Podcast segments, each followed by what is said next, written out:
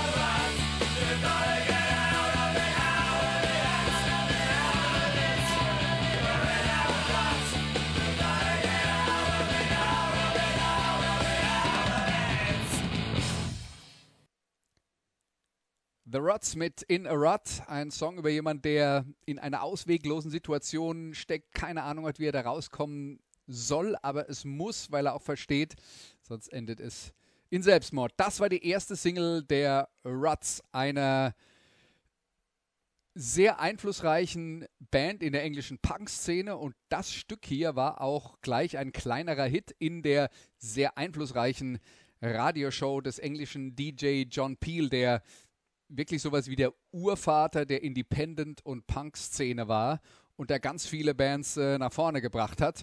Und die äh, Ruts wurden da häufig gespielt, auch wenn dieses erste Stück in a Rut noch nicht äh, kommerziell irgendwelche Spuren hinterlassen hat. Aber die Band 1977 in London gegründet auf dem Höhepunkt der Punkwelle und dadurch, dass sie dann erst gegründet wurden, waren sie natürlich ein, zwei Jahre hinter vielen der anderen großen Namen wie äh, Sex Pistols, Clash und so weiter hinten dran. Die Mitglieder Malcolm Owen, David Ruffy, John Saggs Jennings und Lee Haggerty, dazu Paul Fox, der äh, Gitarrist, der in der Anfangsphase äh, statt Haggerty in der Band war. Die Musiker haben vorher alle möglichen unterschiedlichen Sachen gemacht. Also die haben nicht erst mit 17 angefangen oder mit 15 sogar ähm, Gitarren rauszuholen und zu sagen, wir machen jetzt Punkrock, sondern es war die waren alle schon ein bisschen älter. Äh, einige haben in äh, linksorientierten Kommunen gelebt, äh, andere haben Funkmusik gespielt. Ja, und dann kam Punkrock und das hat auf einmal alles auf den Kopf gestellt.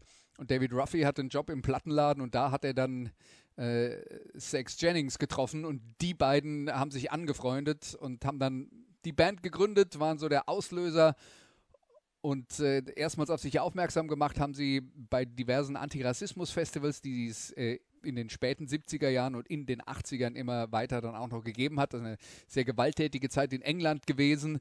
Ähm, weil, äh, weil da die National Front damals äh, sehr erfolgreich war, also eine rechtsradikale Partei und das war dann sozusagen die äh, Gegenbewegung dazu. Ja, und In a Rut, die erste Single, die wir gehört haben, die ist dann 1979 erschienen, im Sommer dann das erste Album, aber vorher kam noch dieser Song hier. Die erste Single aus dem Album hieß Babylon's Burning.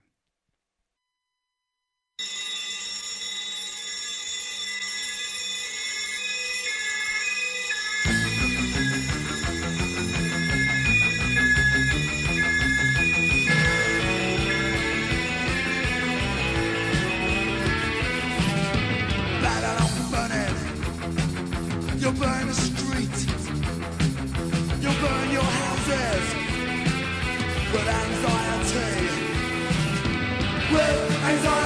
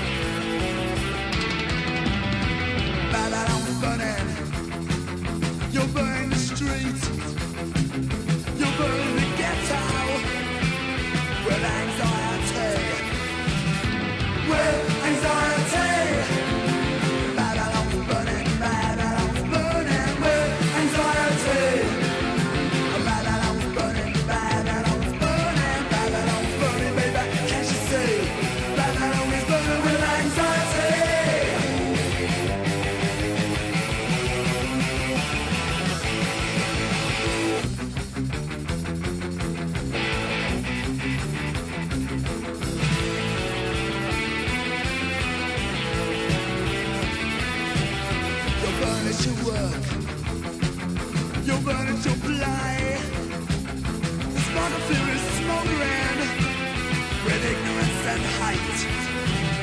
And with anxiety.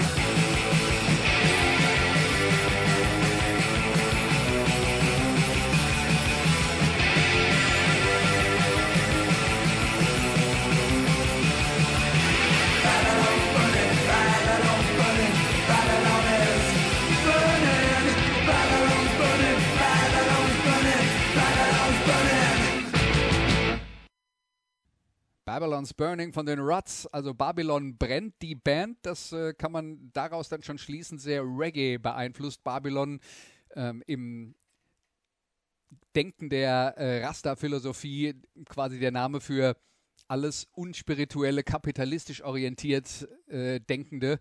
Dieses Babylon steht also in Flammen und hat Angst um seine Zukunft. Und dieser Song wurde ein großer Hit Nummer 7 in den englischen Charts und das nächste, das erste Album, das dann äh, kurz danach folgte, The Crack, landete auf Nummer 16 in den UK Charts. Insgesamt gab es drei Singles aus diesem Album. Babylon's Burning haben wir gehört.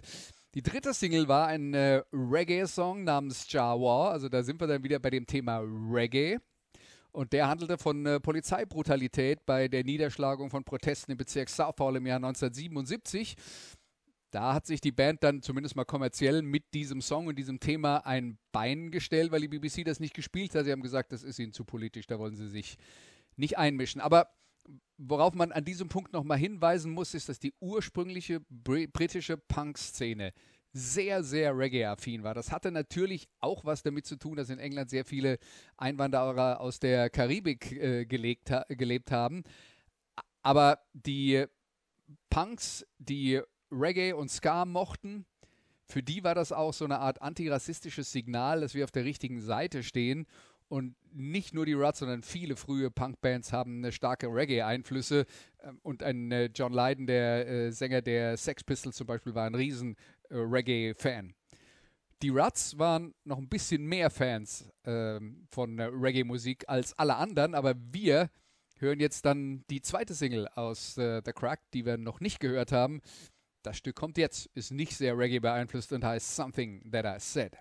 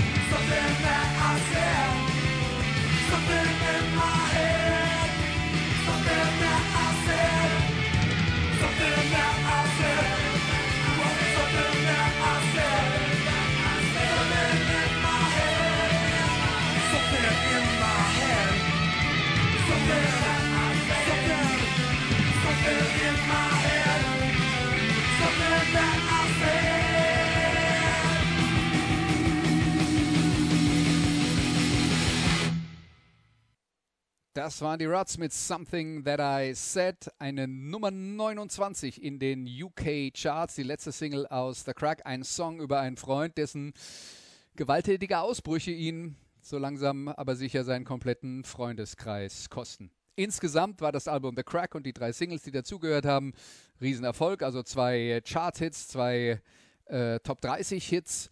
Äh, das Album hat auch gut gechartet. Damals hat man ja über Plattenverkäufe auch noch richtig äh, Geld eingenommen war eine super Sache. Die Geschichte mit dem äh, Reggae-Song, der dann, weil er zu politisch war, nicht gespielt hat, war auch ein Signal an die Szene, dass man dann auch auf der richtigen Seite steht. Also das hat der Credibility gut getan. Jetzt wäre dann das Thema gewesen, wir müssen nachlegen, ein zweites Album veröffentlichen, aber Problem äh, zu dieser Zeit, Sänger Malcolm Owen hatte immer mehr Probleme mit einer Heroinsucht, die er schon sich sehr viel früher eingefangen hat in der äh, Kommune, in der er in den 70er Jahren gelebt hat, in Wales. Die Band hat Drogensucht und Heroin auch immer wieder thematisiert bei Songs, die dann Owen auch gesungen hat auf der Bühne. Die B-Seite von In a Rut war zum Beispiel H-Eyes. H ist die Abkürzung, also H-H für Heroin. Äh, und H-Eyes sind also die Heroinaugen, dieser schläfrige Blick, den die Leute dann haben, wenn sie zugedröhnt sind.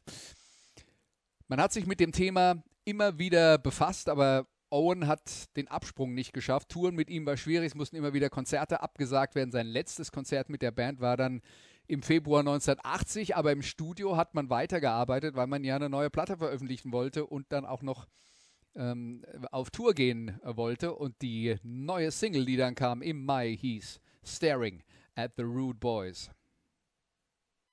Musik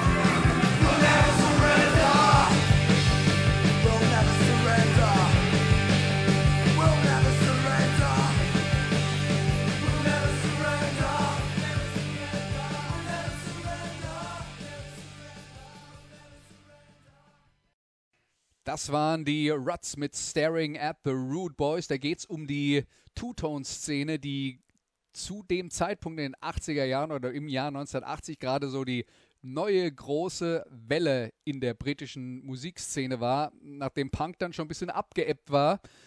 Post-Punk noch nicht so richtig entwickelt, das hat noch zwei, drei Jahre gedauert, bis das kam. Aber Ska war damals das große Ding und ein paar Bands sind dabei entstanden, äh, die auch wirklich Musikgeschichte geschrieben haben. Die bekannteste Ska-Band ist natürlich Madness gewesen, die äh, ja bis, äh, bis heute noch musikalisch aktiv sind, aber auch äh, Bands wie The Specials, die sich gerade wieder äh, gegründet haben, haben da zur Speerspitze gehört. The Selector, da gab es eine ganze Reihe äh, von Bands und es gab natürlich auch die entsprechende Szene und da sind dann in den Clubs äh, von Großbritannien drei Szenen zusammengetroffen, nämlich die Rude Boys, das waren die Fans der Ska-Bands, dann die Skins, die Eu-Musik gehört haben und die Punks. Und ähm, der Song handelt dann davon, dass das eben auch ab und zu mal zu etwas gewalttätigen Kollisionen geführt hat auf der Tanzfläche, bis dann die Polizei kam. Also Staring at the Rude Boys, darum geht es. Die Rude Boys, das waren also die Ska-Fans angelegt an die Bezeichnung für äh, Jugendgangs äh, aus Jamaika. Also das sieht man dann eben auch, die Ska-Musik ist ja eigentlich ein Vorläufer von dem gewesen, was wir dann als Reggae kennengelernt haben. Ska wesentlich schneller gespielte, äh, aber auch sehr äh, rhythmisch äh, akzentuierte Musik. Und äh, diese Ska-Welle kam dann tatsächlich nach England geschwappt, nachdem die große Reggae-Welle in den 70er Jahren fast schon abgeebbt war. Also das lief dann in England genau umgekehrt wie in, äh, ähm, in Jamaika. Natürlich hat auch all das äh, so seine Auswirkung gehabt und ist dann auch nach Deutschland rübergekommen. Aber richtig groß waren diese Szenen natürlich dann immer jeweils im äh, Vereinigten Königreich. So, Staring at the Root Boys, also Nummer 22 im Vereinigten Königreich als Single. Es lief weiter ganz gut. Eine Tour durch die USA war geplant. Die Aufnahmen äh, für das neue Album liefen, aber Owen wurde aufgrund seiner Drogensucht immer unzuverlässiger. Die Band hat ihn dann gefeuert. Der kam noch mal kurz zurück, ist dann aber im Juli 1980 im Haus seiner Eltern an einer Heroinüberdosis gestorben. Wie gesagt, die Ruts haben Anti-Drogen-Songs mit Malcolm Owen aufgenommen, aber er hat es halt nicht geschafft, sich davon loszureißen. Und seine Freunde von The Damned, einer der großen anderen äh, englischen Punkbands aus den äh, späten 70er Jahren, die mit ihm befreundet waren, äh, haben einen Song über ihn geschrieben, der heißt The Limit Club. Und sie haben die Heroinsucht so beschrieben, das sind samtene, samtene Klauen, also aus diesem Griff, diesem eisernen Griff, der nur anscheinend samtenen Klauen konnte Malcolm Owen sich nicht befreien. Was er noch hinterlassen hat, eine letzte Single mit den Ruts. Hier ist West One, Shine on Me.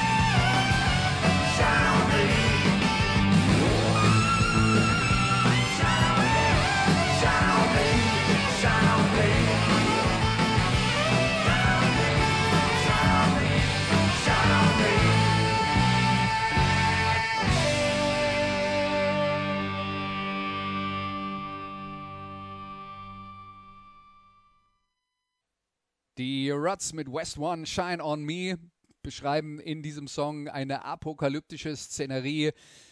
Jemand ist gestrandet in der Nacht, weiß nicht, wie er heimkommen soll. Überall Menschen, die in Panik geraten, helle Lichter. Man hat den Eindruck, äh, das Londoner Nachtleben zu dieser Zeit war tatsächlich no fun.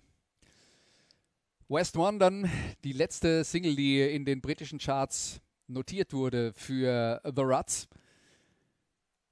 Die mussten vieles verkraften. Nicht nur, dass die Verkaufszahlen Schritt für Schritt zurückgingen. Ihr Sänger war verstorben, auch wenn sie sich zu dem Zeitpunkt schon äh, von ihm getrennt hatten. Aber auch der Frust über das Musikbusiness wurde immer größer. Und so war dann am Ende das zweite Album der Ruts nur eine Zusammenstellung von äh, teilweise älteren, älteren Songs und äh, A- und B-Seiten von in der Zwischenzeit veröffentlichten Singles, nannte sich Grin and It. Ja, die Band hat sich dann anders orientiert. Sie haben äh, mit dem äh, großen, großen ähm, englischen Individualisten Kevin Coyne, der, ich weiß gar nicht, wie man das beschreiben soll, äh, also Musik gemacht hat, die sehr, sehr eigenständig war und sich mit den Außenseitern des Lebens befasst hat. Kevin Coyne, der übrigens auch lange in Deutschland gelebt hat und erst vor relativ kurzer Zeit verstorben ist. Und die Ruts haben auch für die französische Sängerin Valérie Lagrange auf einem Album die Backing Band gegeben. Aber ohne Markham Owen war eben die erste Bandphase vorbei und es gab dann eine zweite, aber die war nur kurz. Die Band benannte sich ein bisschen um in Ruts DC, DC für Da Capo, also DC, von vorne. Aber ja, es ging zwar von vorne los, aber es ging nicht sehr weit, obwohl das Album, das sie veröffentlicht haben, nicht schlecht war. Nannte sich Animal Now. Sex war dann inzwischen der Sänger und der Sound war halt ein bisschen anders. Hier sind Ruts DC mit Mirror Smashed. Thank you.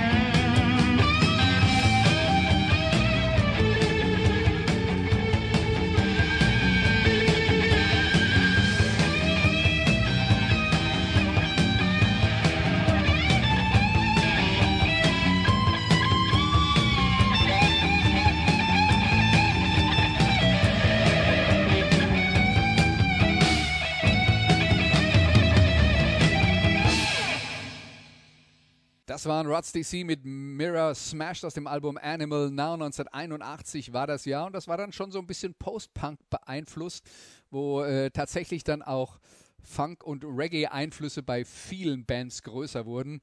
Und äh, Post-Punk hat aber auch ganz, ganz viele andere Verästelungen. Auch das wird ein Thema sein von mindestens einer, wahrscheinlich mehreren äh, zukünftigen Folgen unserer endlosen Serie über die Geschichte des Punkrock. Die Ruts haben sich weiterentwickelt, darüber haben wir geredet. Und sie haben sich viel mehr auf Reggae konzentriert und haben sogar eine reine Reggae-Dub-Platte gemacht. Äh, Dub ist dieser spezielle Hall-Effekt, äh, den, äh, den äh, Reggae-Künstler äh, häufig verwendet werden, war, äh, verwendet haben und es gab dann auch wirklich Spezialisten, die extra Mixes gemacht haben, ähm, wo man damit gespielt hat und einer der bekanntesten in Großbritannien war ein Herr namens Mad Professor, also der verrückte Professor, so hat er sich selber genannt und mit dem nahm sie das Album Rhythm Collision auf. Hat aber nicht verhindert, dass die Band ein Jahr später 1983 sich aufgelöst hat. Der Name der Rods ist danach im Gespräch geblieben, weil es gab diverse Best-of-Zusammenstellungen, es gab Live-Alben aus der Hochphase und es gab andere Bands, die sich auf äh, die Ruts bezogen haben und äh, darüber berichtet haben, wie wichtig diese Band ihnen waren. New Model Army haben zum Beispiel als sie gefragt wurden äh, in den Anfangsphasen ihrer Karriere, wie sie sich das eigentlich so vorstellen und äh, was so die Ziele sind. Sie hätten einfach nur eine Band gegründet, wo sie dann hinterher drüber sagen können, das ist eine gute Band, so wie die Ruts eben. Das war das Ziel von New Model Army. Und äh, ja, sie haben auf jeden Fall eine sehr, sehr langjährige Karriere daraus gemacht. Die Ruts selber haben sich im Jahr 2007 zusammengetan aus traurigem Anlass, weil Urgitarrist Paul Fox zu diesem Zeitpunkt eine Lungenkrebsdiagnose hatte. Es gab ein großes Event, haben jede Menge Bands gespielt. The Damned waren unter anderem mit dabei. Und Ruts-Fan Henry Rollins, der Sänger von Black Flag, der ja auch als äh, Solokünstler mit seiner Rollins-Band äh, in den äh, späten 80ern und in den 90er Jahren in Deutschland extrem präsent war, also einer, der aus der amerikanischen Hardcore-Szene kam, der äh, war dann der Ersatzsänger für ähm, Markham Owen, das hat die Band wieder dazu gebracht, miteinander Musik machen zu wollen, auch wenn äh, für Paul Fox dann leider äh, wenige Monate später keine Rettung mehr da war und er an seinem Lungenkrebs äh, verstorben ist. Aber Sex und Ruffy sind danach wieder ins Studio gegangen, haben als allererstes mal wieder eine Reggae-Platte gemacht äh, mit Mad Professor. Und zwar ähm, 25 Jahre nach der ersten Rhythm Collection kommt dann Rhythm Collection 2. Und in der Folge ab 2001 die Ruts auch wieder regelmäßig auf Tour.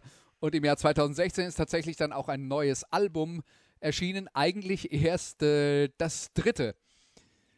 Und dann auch wieder unter dem, Jahr, unter dem Namen Ruts DC, wenn man eben an die Phase nach dem Tod von Malcolm Owen äh, anschließen will. Und wir hören den Titelsong aus diesem Album, das heißt Music Must Destroy.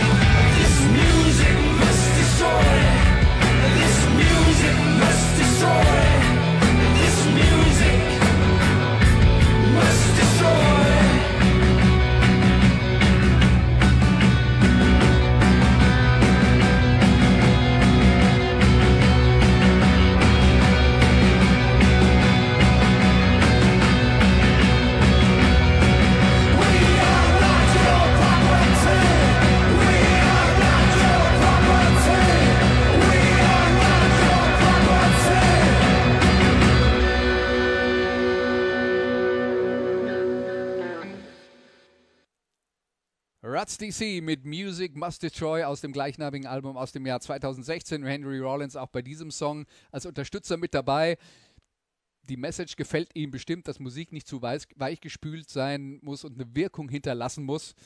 Zur Not auch was zerstören. Das äh, ist sicher ganz im Sinne von Henry Rollins, der eigentlich zu diesem Zeitpunkt sich schon von der Musik zurückgezogen hatte, eigentlich nur noch als äh, Autor und als Spoken Word Künstler aktiv war und da auch jetzt immer noch unterwegs ist und auch manchmal auf Tour geht.